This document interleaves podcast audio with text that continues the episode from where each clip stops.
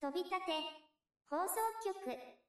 はい、穂積明之です。はい、どうも、再生福地味ピリピリです。はい。本日は何やりますかえーっとですね、はいあの僕はこの間の土曜日、あのもう映画デー状態で、うん。あのこの春、ほ一番ホットな映画の一本になることはまず間違いないであろう、レディープレイヤー1と、うん。ああとパシフィックリムをですね、あの 4DX で見てきたんですよ。え、マジで 4DX 初体験でして、ついに 4DX 童貞卒業ですよ。あ、そうですか。ついに卒業しましたか。はい。ああ、なるほど。っていうか、パシリブとはい、レディープレイヤー1を同時で見たんですかほぼほ ぼ。ほぼほぼあの同じ日に見ました。よく体力持ちま日す中レデね、ィそんなの。日中レディープレイヤー1を見て、うん。夕方パシフィックリムを見たんですよ。まマジですかあ、それなんでかっていうと、レディープレイヤー1を見て僕はちょっと自己嫌悪に陥ったんですね。あ、順番はレディープレイヤー1から、えっ、と、パシリムなのこれ。はい。なるほど。ははいい。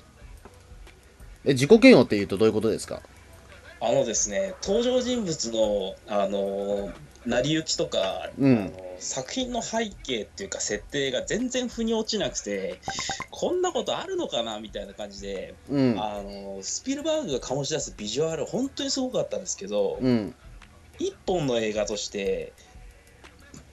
これはちょっと不自然すぎやしねえかみたいなモヤモヤがねあまりにもあってうん。すっきりしなかったんですよあえー、とちなみに俺まだレディープレイヤー1見てないんだけどどういう話なんですかこれ全然あの CM 見ててもよくわかんないんですよなんかいろんなキャラクターが出るっていうことは分かっててな何えっ、となんか、そこはえねっと恐竜が出てきてガンダムみたいなやつも出てくるんでしょあれそこはねあのあくまで楽しみ方としては二次的な要素だと本来は思うんですよ僕はレディープレイヤーのうん本来の楽しむポイントとしては近未来を描いていることだと思うんですねほでレディープレイヤーの時代背景っていうのは2045年が舞台になっていて、ううんあのー VR ってわかりますかあのゴーあグールコイはンいはいってやつあのーあれですよねえっ、とまあゴーグルつけてあの立体のやつですよバーチャルとバーチャルですよね空間を楽しむ、ええあの最近だからね僕 VR はすごく興味を持っててはい、はいあのーちょっとね VR のちょっと AV 今買ってんですけど今ええその VR がええ うんもうすごい発展しまくって普はい及しまくって、もう VR で、うんもうゲームから掛け事から仕事から何から何までやるような世の中っていうほそんな未来ですようなるほどあじゃああれって未来の話なんだそうなんですよへえこの世界ではその VR 空間の、うんオアシスってものがありまして、まあ、オこアれシス言うなればそのオアシスってのは何なのかっていうと、うん今あの僕らが過ごしている時代にも普及している Facebook とかうん Twitter とか Instagram とかそういうものが全部もう一つになったようなもんですよほういわゆるだからこれまでその拡散されていた SNS が全部ひ一つにまとめられてるっていうそうですねあそれはでもなんかあれですねうんでああのの、ちょっとみんな便そこ便に利な世の中になりましたねそうそこでみんなアカウントっていうかアバターを持っていて、うんもうバトルもするし掛け事もするし労働もするしあっていうなるほどねはいはいつまりだから仮想現実の世界から一歩も出なくても生活ができる、えー、とは世いの中が2045年にはできてるっていうことですかね、もうそういうことなんでしょうねあのーこれネタバレになるかどうかわかんないですけれども、まあ、僕は大丈夫でネタバレしても別に、うんか 僕でもこれを聞いてる人にあまり僕はネタバレしたくなくてえー、あそうなんだプレイヤー1をもっといろんな人に見ていただいて、うんこうすればピリピリさんはレディープレイヤーを純粋に楽しめるっていうアドバイスをねいただきたいぐらいなんですよ。うんなるほだかどらレディープレイヤー1は、うんなるべくネタバレをせずにいろんな人に見ていただいておもうどうしたらこの僕のモヤモヤを解消できるかっていうのをね誰かに教えてほしいですあ。なるほどじゃあな何かじゃあちょっと含みがあるというかあのピリピリさん的にはあまりだからその100%楽しめたわけではないっていうところででもあ、うん、でもなんかでも本当にでもいろんな人から聞くのはレディープレイヤー1楽しかったよっていう話もあるしそれこそいろんなキャラクター出てくるから面白いよみたいな話もあの聞いてるしあのそのキャラクターが出てくる面白さって映画の本当の意味の面白さじゃなくないですかえでもそういう映画じゃないのいや俺勝手な印象でしか今言ってないんだけど俺だからそういう事前になんかえ映画雑誌とか今買ってないから全然わかんないしあのただ単にだからその本当に、えっと、ガンダムが出たりとかあのななんだろうあの恐竜が出たりっていう俺本当にそういう映画だと思ってるんだけど違うのこれっあてのそうなんだけども、うんそれって映画の評価になってるかっていうところなのねお祭り映画とかじゃないのそれってだからいわゆる本当にいや本来目指してるとこはそこじゃないと思うんですじよゃないんだうんこの VR 世界っていうか、うんこのネットにめちゃくちゃ依存した世界の中でうんこれ映画自体のテーマにもなってるんですけれどもうんあの人はどう生きるべきかみたいなところに直結してってるわけですよこういうネットとかがうん普及した未来においてうんでそのね言ってることが僕は論理があまりにも飛びすぎて全く納得ができなかったんですなるほどはいえ例えばどういうことですかそれはなんかあの別にあのネタバレにならない程度でなんか例え話してなんか、え例え話ー例え話じゃなくてもいいけどうんなんか俺に分かるように言ってよそれ まあ、要するにねあのこれはうあんのーバーチャル世界が普及している中でのうんなんていうんですかマトリックスあるじゃないですかあああの映画の「マトリックス」ですねはいれをああいう緊迫した荒廃っていうか世紀末の状態ではなくて日常の状態でまあ起きてることとしましてうん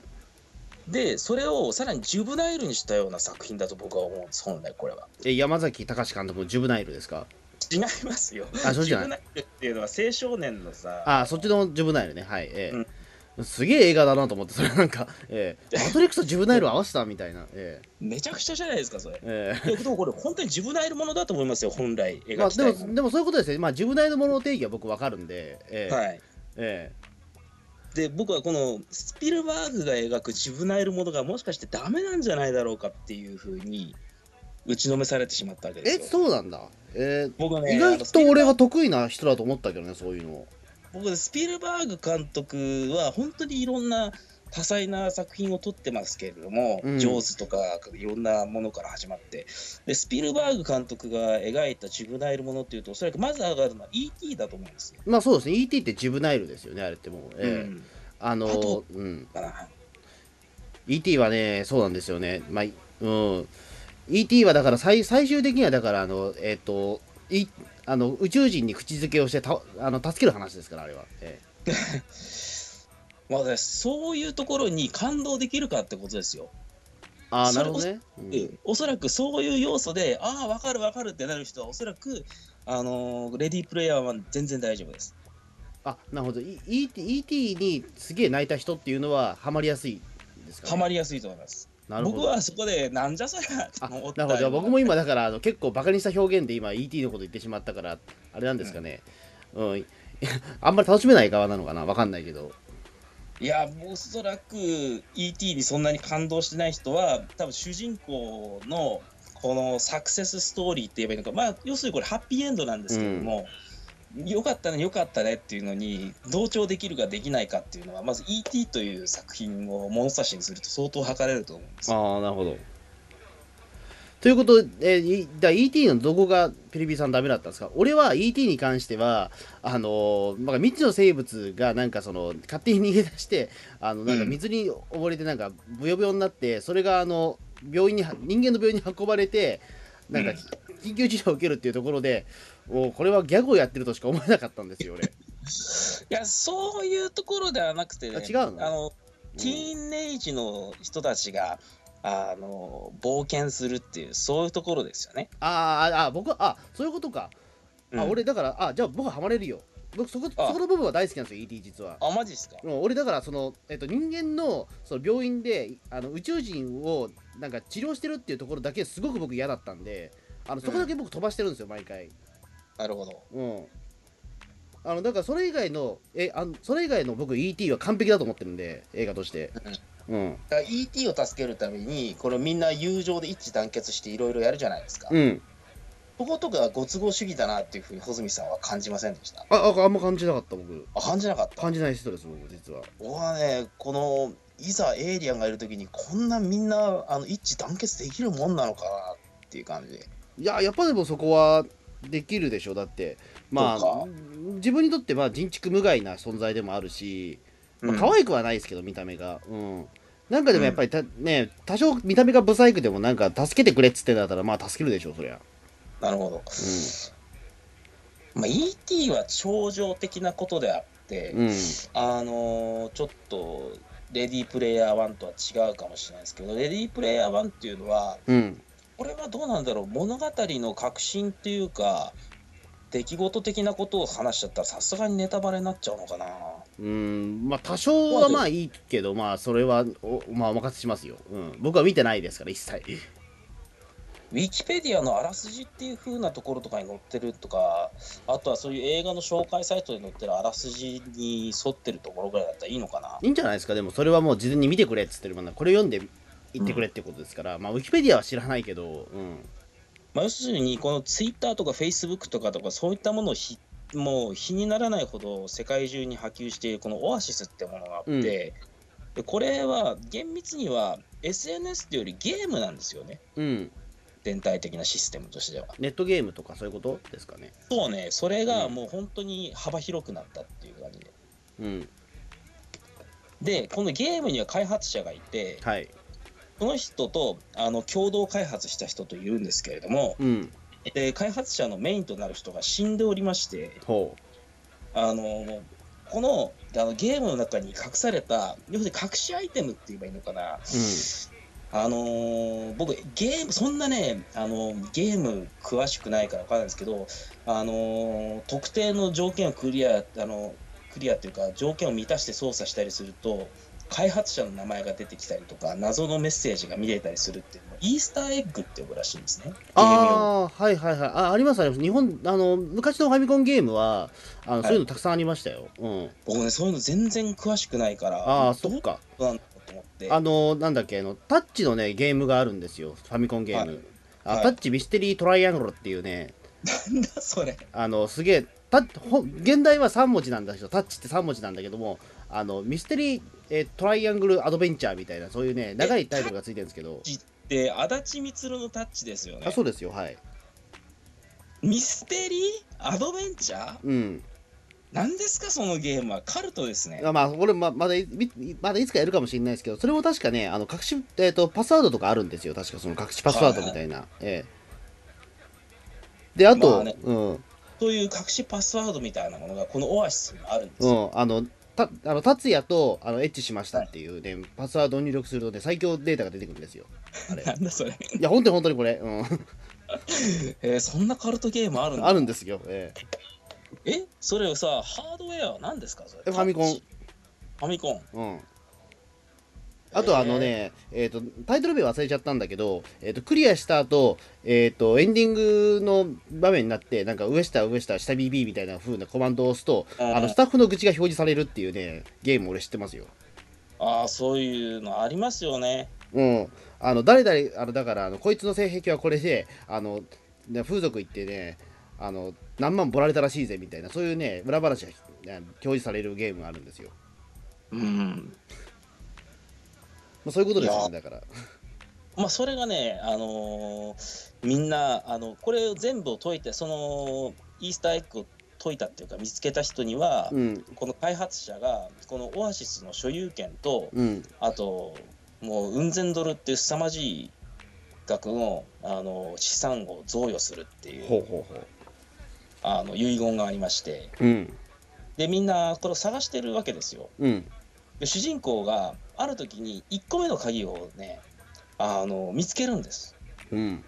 そこから、あのーこのなんだろうな、オアシスっていうのがね、どういうふうに管理されてるのかわかんないんですけど、オアシスに相当食い込んでる超でかいアマゾンとか、うん。こういうレベルの企業でいいのかな、LOL っていう会社があるんですね。 LOL? うん。はい。これが要するに、あのーボスっていうか敵なんですけれども、 LOL っていう。はい。なんか似たようなアイドルグループがあったような気がするな。LOL って確かなんか。お、そ ううん。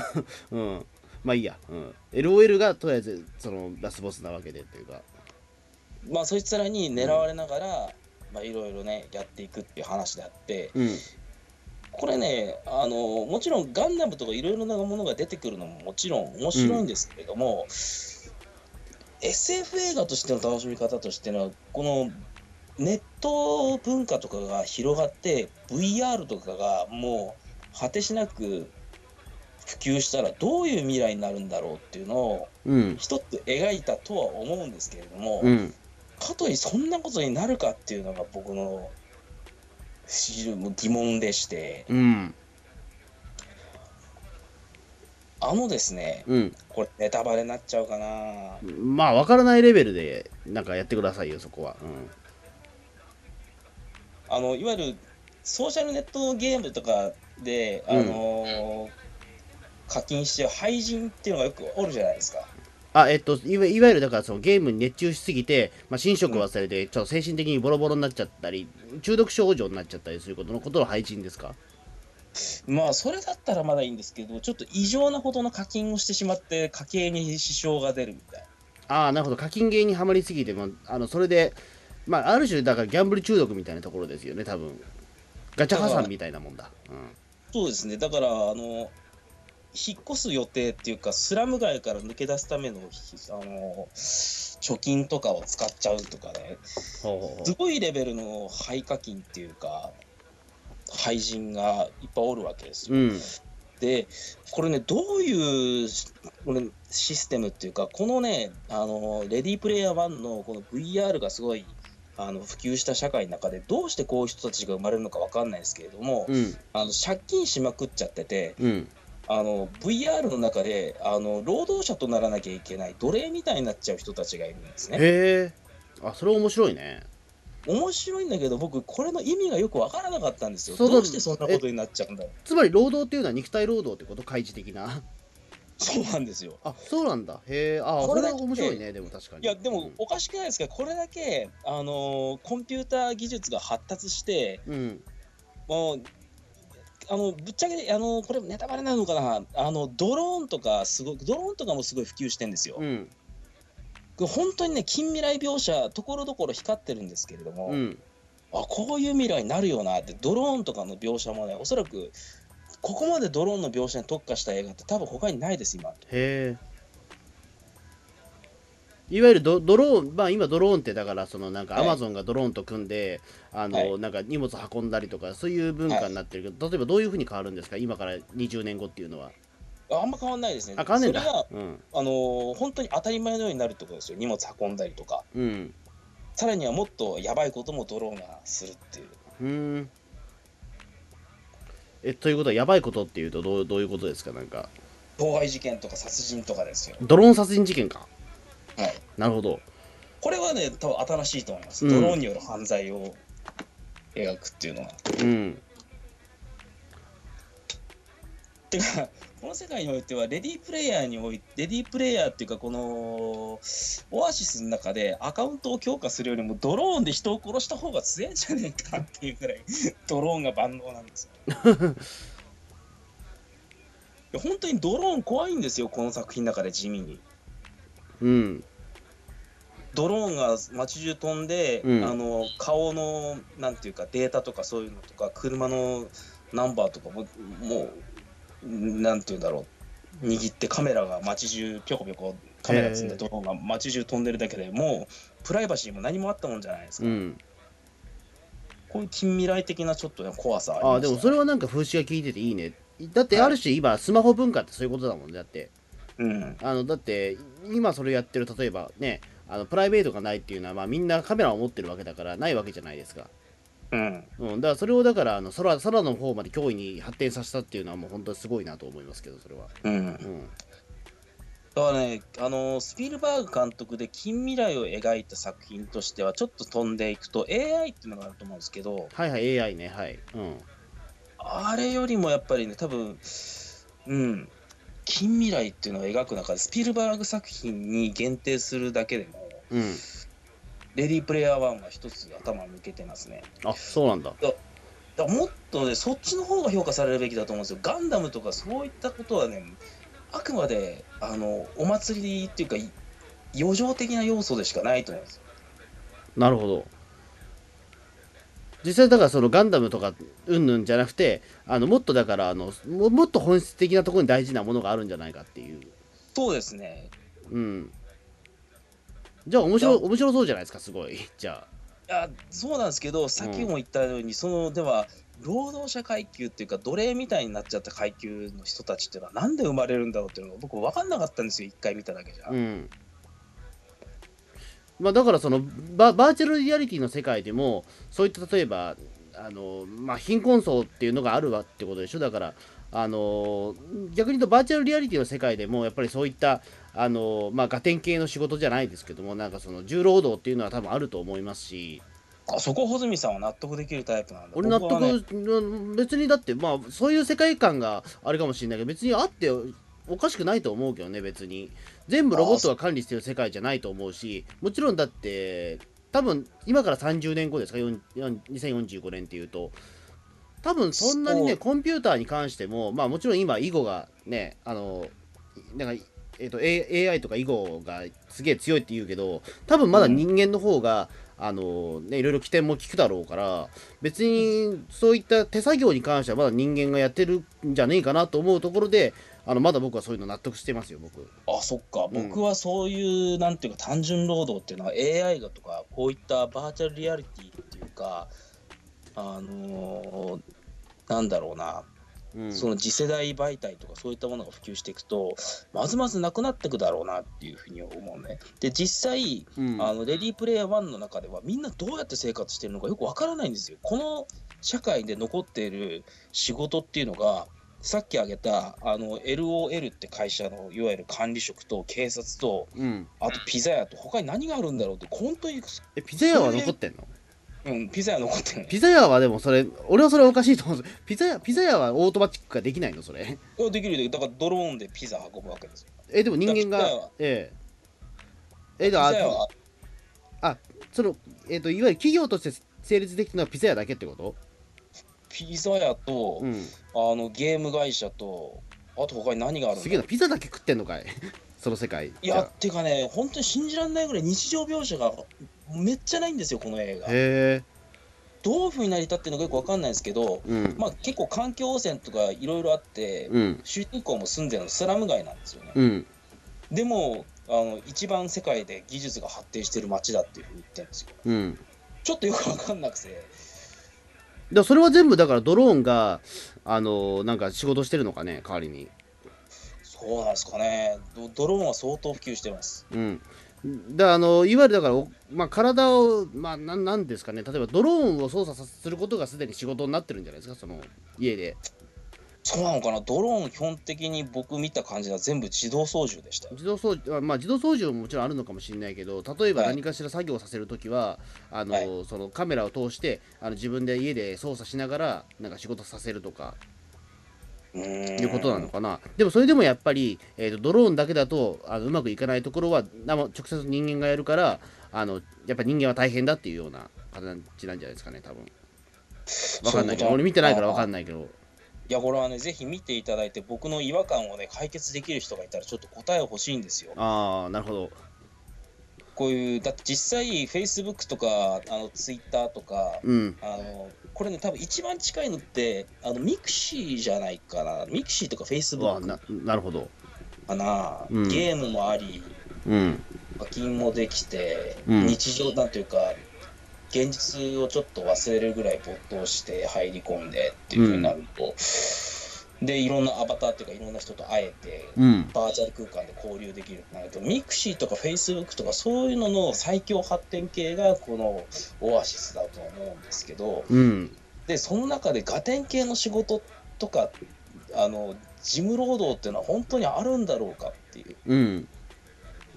だって現実にフェイスブックとかでも、あの貧しい人たちがフェイスブック内で単純労働とかしないじゃないですか。フェイスブック内で単純労働をしないというとどういうことですかだからなんかフェイスブックの中でうん奴隷アカウントみたいなのに紐付けられて、うんなんか労働しなきゃいけないみたいあな。あまあでもあるんじゃないですかねひたすら例えば動画をアップロードする仕事とか一応あるしうんあ、そう。あ、そっか。うん、なんかバイバイトであるんですけど、うんうん。じゃあ、穂積さん的にはおそらくね、僕が感じてる、この、なんだろう、オアシス貧民に関しての描写は、全然違和感を感じずにいけると思いますね。ああーまあまあどうなんですかね、まあ、わかんないけど、でも確かにでもそういうね、あのいや、今の現実世界でもありますよ、そういったなんか、あの、えっ、と、まあ、うんいわゆるいわゆるいわゆる内職的なもんですよね、内職的な仕事とかで、あの本当にひたすら、あのフォトショップで、あのなんか画像を切り抜くだけの仕事とか、モザイクつけるだけの仕事とか、ありますもん、はやっぱり。ええあーじゃあやっぱ近未来でもそういう風な仕事っていうのは健在で、うん、でいずれはやっぱりこうバーチャル世界で奴隷層になる人ってもう生まれるんですかね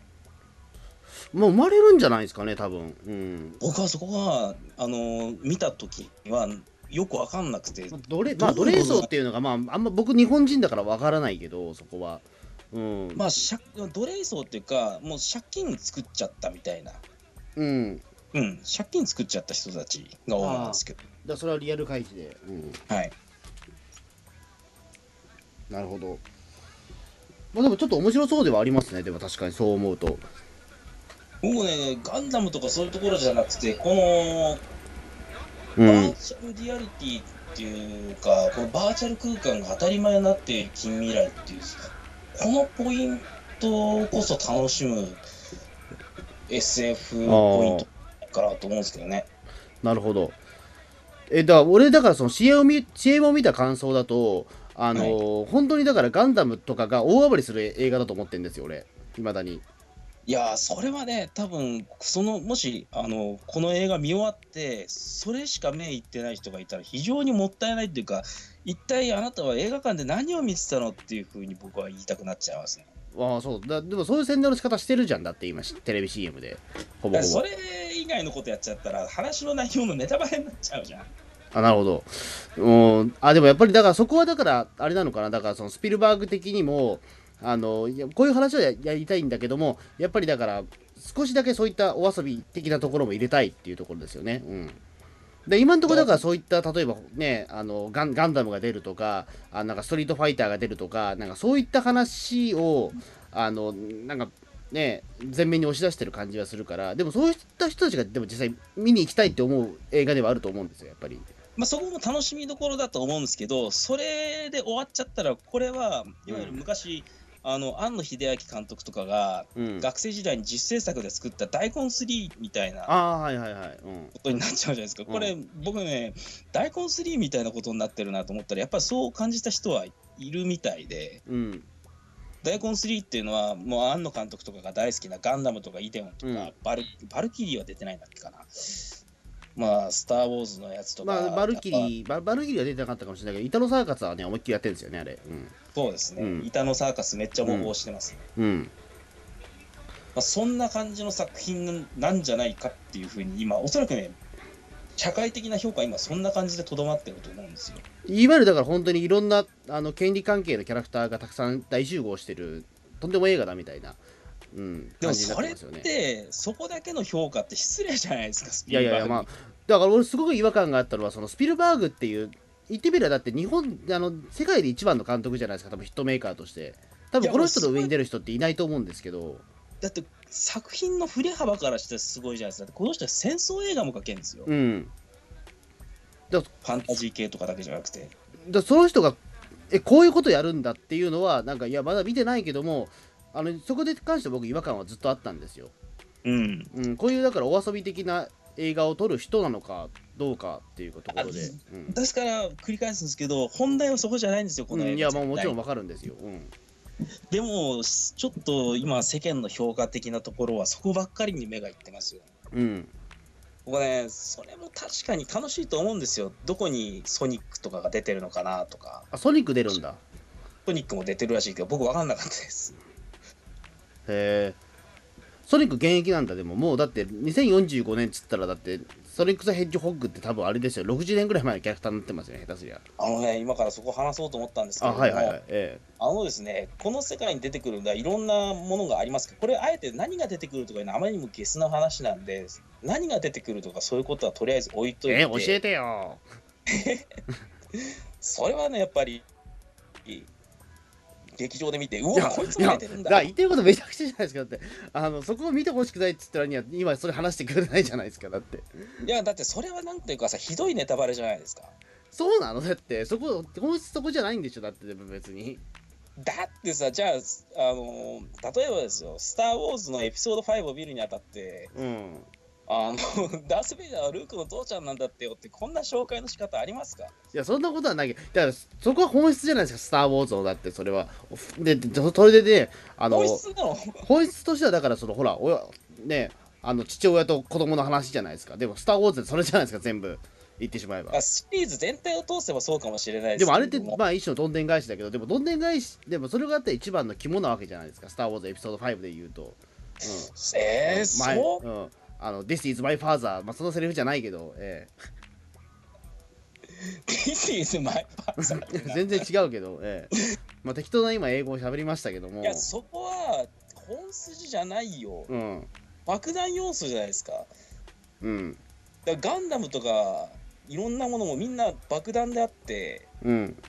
話の本筋に当たるのはこれだけあのぶあのバーチャルっていうか VR 文化がうん普及した世界で少年たちはどういうアドベンチャーを繰り広げるのかっていううん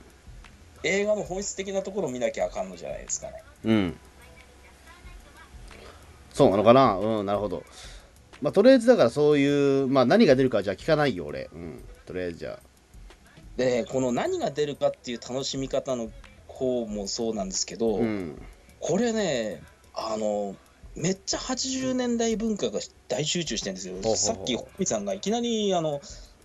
カルトファミコンゲームがパッと出せたようにうん。あのねゲームとか映画とかいろんなものがこのオアシスの中には組み込まれてるんですけれども、うん。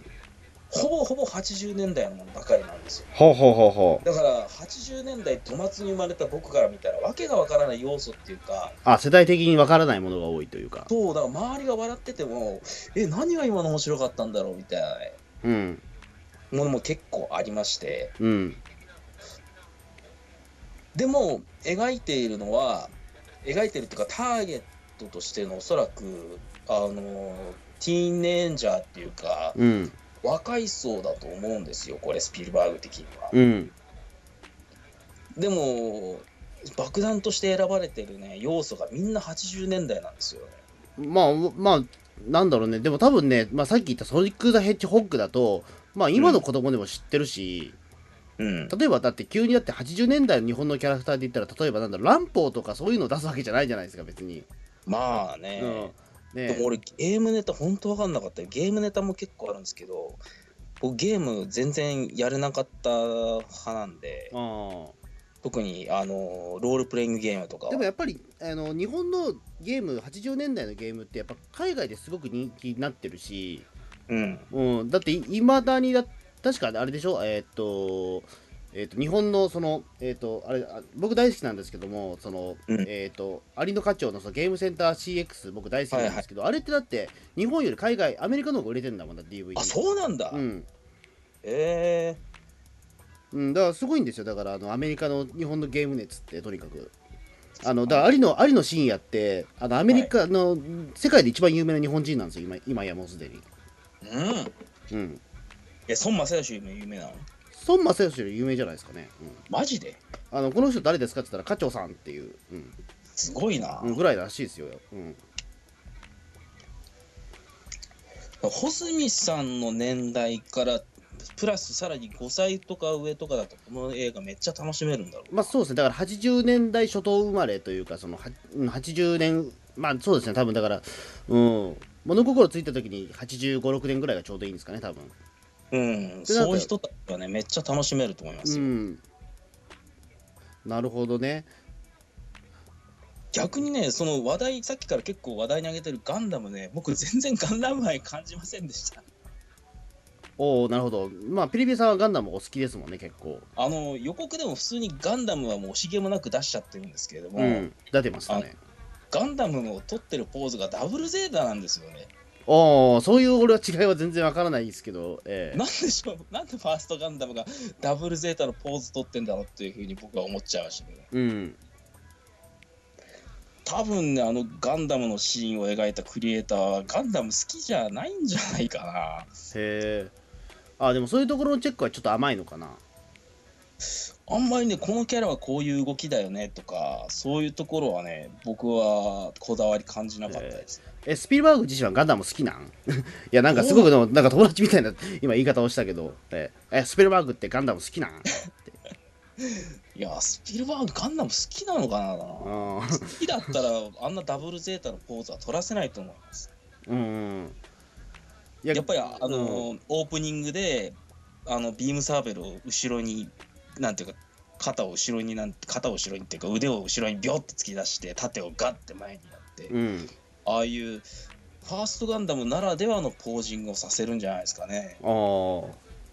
なんでダブルゼータなんのだポろーうズね謎です。ちょっとだからそれこじらしてしまったその日本オタク的なところがあったりするのかなわかんないけど例えばあのクエンティン・タランティーノってうん。あのやっぱりその日本映画の影響は受けてるじゃないですか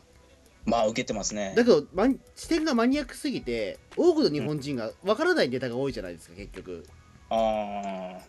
うんゆなんかわわかんねえぞっていうことが多くて例えばいなんだえっ、となんだキルビルとかでもあのん夕張55とか、まあこれ夕張映画祭だっていうことなんでしょうけどそんなのわかんないじゃん普通の人わはかんないですね。うん、であと千葉真一が出てきたところにねあの、まあ、千葉真一はいいにしても例えばなんだろうほ、ね、大場健二さんとか出てくるわけじゃないですかあれはやっぱり、ちょっとマニアックすぎますちょよ、っね。とだからねあの日本人でもちょっとこれマニアックすぎやしねえか例えば家事名工とかそういったネタとかあるじゃないですかうんで。もそれってやっぱコアな方なんですよね知識として多分これって、日本人がその分かるネタあんまり多くの日本人が分かるネタじゃなかったりすることみたいなことなのかなちょっとこじらし、うんこじらせ系なんですかねいや、そうではないと思う。そうではないんだうん。例えばだからほらあのスピルバーグだと好きな例えば日本映画だとあんまあんなんだろう日本日本オタクの印象はあるから多分ゴジゴジラとかは好きだっていう話はよく聞くけどまあ、好きなんだと思うんですけどね。でもね、そういう愛情はあまり感じなかった。感じないんだへえはい。僕は普通に本当出てるだけだなっていう感じしかしなかったな。まあそれ何が出てるかって俺知らないけどもうんなんちょっとなんかでもそれによってでも愛愛の差が分かるんじゃないかなとは思うけどね僕は愛を感じなかったよ。あそうなんだ本当にね出てるよって凄さしかなかった。へえ顔見せではい。おううわ、こいつも出てる、あいつも出てるみたいな感じで。うんそこでさらに動きとかもね、こだわってくれたら、この作品相当神がかったものになってるだろうに。あれかなだからあの大月健二主演のあの科学忍者ドスリュウみたいな感じですかねどういうことですかあのあれってあの科学忍者ドスリュウ、まあ、よくこのラジオでは出すんですけどよくネタとしてはい僕は、ええはいあの永井剛か永井剛先生があの監督してるんですけど大月健二さん主演で、で大月健二さんの芝居がへったくそ でで、はいあの永井剛先生のその初監督作品なんですけどもあの結構手だれてるのは、あの助監督さんが結構頑張ったっていう結構な映画なんですけども、ええはい。あのそこでですねあのヤクザのシーンがあるヤクザがまあその戦うシーン、まあ、ヤクザ事務所のシーンがあるんですけどそこにヤクザが、えー、と藤子 F 不二雄先生とか、あのはい中谷邦夫先生とかあとそのはい漫画家仲間の、永井剛先生の漫画家仲間大集合してるんですよ。はい。うんであの藤子 F 先生があのヤクザ役をやっても結構そのドスを聞いた声で「あのあお前俺誰に誰向かって聞いてんだ」みたいなねそういうシーンがあって、うんそうすぐその後すぐあの藤子先生殺されちゃうんですけど も、うん、そういうような見せ方をするのかなみたいな。うーん、 その表現が。いやだからこれも大集合映画だからお祭り映画なんですよ多分。うんまあ、ぶっちゃけね、このレディープレイヤーはもうどちらかというと出落ちじゃないかみたいな、うん、うん、そういう凄さはありますかね。なるほどね。うんえーちなみにじゃあ、えーと、レディープレイヤー1はだから、でもフェイビリさん的にはだからそこ、なんだろう、パシリウムと両方見たけども、はい進めるんだどっち進みます、結局。僕はパシフィックリムの方をできれば進めたいんですけれども、うん、っていうか、あのーレディープレイヤー1でモヤモヤがあったから、よし、もっとこの日を映画で満たそうと思ってパシフィックリムを見に行ったんですけれども、うん、パシフィックリ ムは、あの、シリーズ映画っていろいろターミネーターとか、ありますね。ター・ウォーズ」とかいろいろありますけど、うんこんなひどいシリーズものとして続いてる映画僕久々に見ましたよおどういうことですかそれはあの要するに前作が存在なんですよ扱いがそうあずそうあのあんまり関係がなくなっちゃってるってことですかそのワンと相当関係なくなってますねへよくあのメインの要素であればあるほどえうんなるほどわかりました、うん、じゃあちょっと見にえっ、とじゃあ私見に行きますはいいやレディープレイヤー1さらに加えて言いますとやっぱりスピルバーグうあんのこだわりないとは言いましたけれども、あのーコンピューターグラフィックスっていうか、すあの CG の描き方においての雑さっていうのは全くないんで、うんこれね、あのせめて 3D、ダメで、あのもしさらにお金が許せば 4DX で見たらめっちゃ楽しいと思う。へえで多分ねこれ地上波放送とかレンタルビデオとかネットフリックスとかアマゾンプライムとかそういう画面がちっちゃくなったら多分全然面白くないですよこの映画マジかそっかじゃあそれはじゃあ今のうちにやはり見に行かないといけないっていいやうこと本ですね当にこれは劇場で見てこそ楽しめる映画ですねはあなるほどわかりましたぜひね穂積さんにはレディープレイヤー1見ていただいて、その後ねさらに穂積さんも語りたい欲求が湧いてきたらねレディープレイヤー存分に語りたいですねあわかりましたじゃあその時にじゃあネタバレ含みのじゃあレディープレイヤー1特集をもう一回やるかもしれませんので、そうですねはいじゃあそんな感じで本日大丈夫でしょうかはいはいじじゃゃああ、ねはい大巨匠スピルバーグがさらに放ってきた大魔球レディープレイ ヤー1魔につい球て、えうんえ大リーグボールが、えはい、えわかりました。まあ、ちょっとそれはじゃあちょっと期待してみます。はい。はいじゃあありがとうございました。穂積昭之と、大政府口にビビリでしどたうもありがとうございました。